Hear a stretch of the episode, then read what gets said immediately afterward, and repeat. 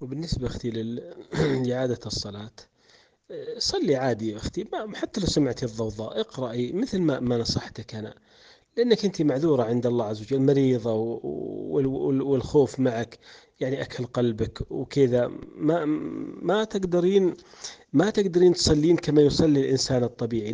لا تعاملي نفسك الضعيفة يعني المريضة معاملة النفوس الصحيحة القوية.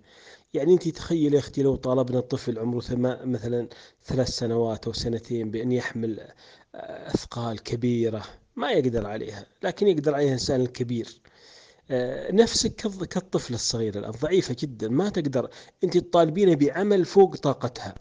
توضي وصلي، وإن كان عليك وضوء صلي بدون أي شيء، بس اركعي واسجدي ولا ترجعي وأكملي وبإذن الله أنك ستتحسنين.